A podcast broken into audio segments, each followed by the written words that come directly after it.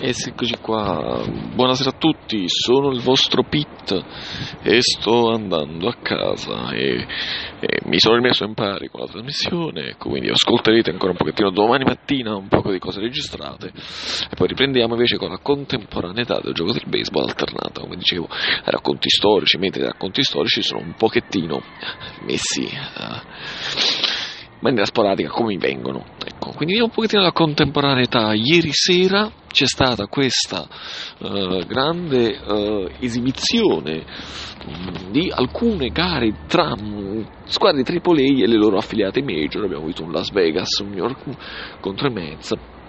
Non si è giocato Omaha contro uh, i Royals, come ha fatto un bel tweet simpatico della squadra di Roma, dice eh, a volte si vince, a volte si perde e a volte piove.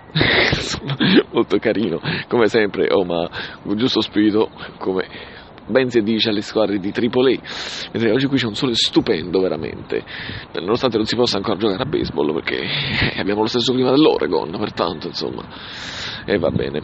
Uh, la cosa che mi ha fatto un pochettino storcere il naso in maniera simpatica è il concetto poi di eredità che ti porti dietro. Uh, facciamo un paio di esempi. Ieri sera c'è stata questa standing ovation spaventosa su Vladimir eh, Guerrero Jr., figlio del ben più blasonato eh, Vladimir al momento, Hall of Fame, che ha giocato nei gloriosi Expos e tra l'altro lo stesso Guerrero è in realtà canadese perché è nato a uh, Guerrero intendo il figlio in questo caso Guerrero Junior perché è nato appunto a Montreal 19 anni e mezzo fa come ci fa notare uh, il sito della Major League e giocava giovanissimo e una eredità pesantissima.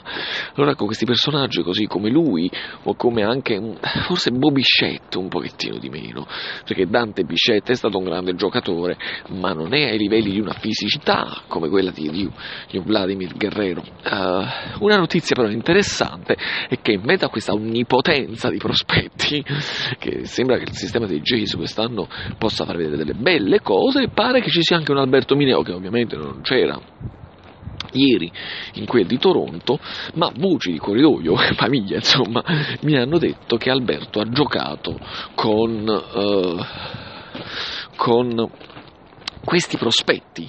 Allora, proprio in previsione di questa legge sul Save America's Past, uh, Pastime, il fatto che, come abbiamo detto ieri anche in un commento sulla pagina Ascesa dei Vinti, scritto da sottoscritto in questo caso, in cui i prospetti sono, i non prospetti sono buttati lì per far giocare i prospetti, e però devi anche essere di un certo livello. Quindi ben venga, facciamo il fan club, perché noi siamo un fan club ufficiale, uno anufficiale anzi, di Alberto Mineo, facciamo i fan club perché comunque per essere un non prospetto lo hanno messo a giocare con questi giganti, quindi parliamo anche dell'altro, del Bigio, del Cavambigio, che riporta anche lui dietro un cognome imponente, un cognome pesantissimo, Purtroppo spesso e volentieri ci sono stati eh, in alcuni casi mh, mm, veramente fallimentari di questi di questi pesantezze di nome. Mi viene in mente il figlio, per esempio, di Pete Rose, che ha avuto una grande carriera di baseball, o lo stesso Tony Gwynn Jr., no? uh, figlio del ben più onnipotente signore del gioco, il grandissimo Tony Gwynn, pace all'anima sua, che avrebbe meritato con i San Diego Padres un, anello, purtroppo non ce l'ha fatta l'anello e non ce l'ha fatta a sopravvivere. Grandissimo giocatore, col fiato muzzato, pensando a lui in questo momento. E um, ho anche fratelli gloriosi come Mike Maddox, fratello del grande, eh beh, del grande, del professore, il grande Greg Maddox, mio lanciatore preferito, storia del gioco. E un signore di, di, un'eleganza di gioco unica, vedo in lui lo, la sua eredità secondo me è stata raccolta oggi come oggi da, da Kershaw, sto citando insomma una Major League, dovreste essere contenti, intanto realtà è perché il discorso è proprio sull'eredità sulla pesantezza appunto del, del nome, quindi mh, mm, spesso volentieri appunto questi casi non sono stati gloriosi, ma invece per esempio in altri casi ancora più famosi potremmo tranquillamente invece avere un momento di, di grande gloria, se pensiamo che per esempio Carl Ripken Senior sì, ma Carl Ripken Junior molto di più, in questo caso quindi il figlio supera il, il padre, o anche dietro questa eredità che a volte ci dobbiamo portare venendo da un altro sport, no? Eh, questo è per fare biglietteria,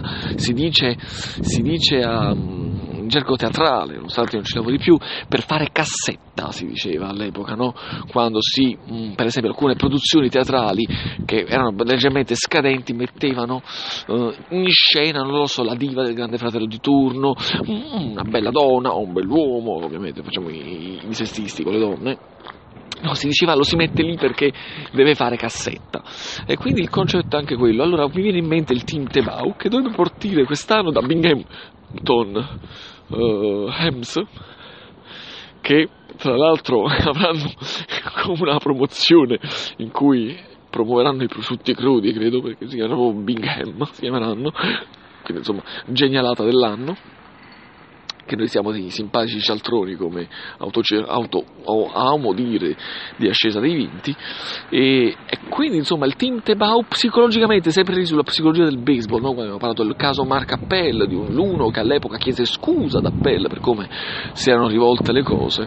E allora mi viene in mente in questo caso team Tebau che mm, è forse messo lì per fare cassetta, sì, eppure è una brava persona, sì, eppure in questa crudeltà del gioco, perché il baseball è un gioco crudele, un gioco orrendo da questo punto di vista, ti dà, è come avere l'immagine di, di una vita bella e poi all'infinito finisce la merda, all'improvviso, così ti alzi al mattino e sei licenziato, no? E, e, poi vai a lavare auto, no? il baseball è un gioco orrendo da questo punto di vista. E questo, e questo, si riallaccia al discorso straordinario che mi ha fatto un pomeriggio, forse una sera, Alvin, a proposito del, del Moneyball, no? dicendo che in realtà quella frase, come si fa a non essere romantici col baseball, è una frase buttata lì a cazzo, che non c'entra niente con la filosofia di un baseball scientifico, no? perché il baseball è un gioco crudele, è un gioco orribile da questo punto di vista, è un gioco che non può mentire perché si basa sui numeri e i numeri non mentono. E quindi anche qui questa eredità che si portano questi ragazzi, un'eredità crudele, no? Uh, io quasi mi ho fatto tenerezza perché poi Vladimir Guerrero Junior, aveva il fatto di questa insana abitudine di chiamare i figli con il proprio nome, uh, e quel ragazzo di 19 anni buttato in una, in una piazza gigantesca e di questa ipotetica Montreal che cerca uh, forse di ritornare al baseball, ma è utopia perché vi ricordo che il baseball gioca 162 partite e Montreal non è in grado di sostenerle. E questa è anche una brutta eredità che purtroppo si porta dietro il Canada. Ecco il mio discorso sulle eredità è finito. Ci sentiamo domani e con un po' di contemporaneità stasera c'è un po' di baseball messicano da seguire. Ciao a tutti!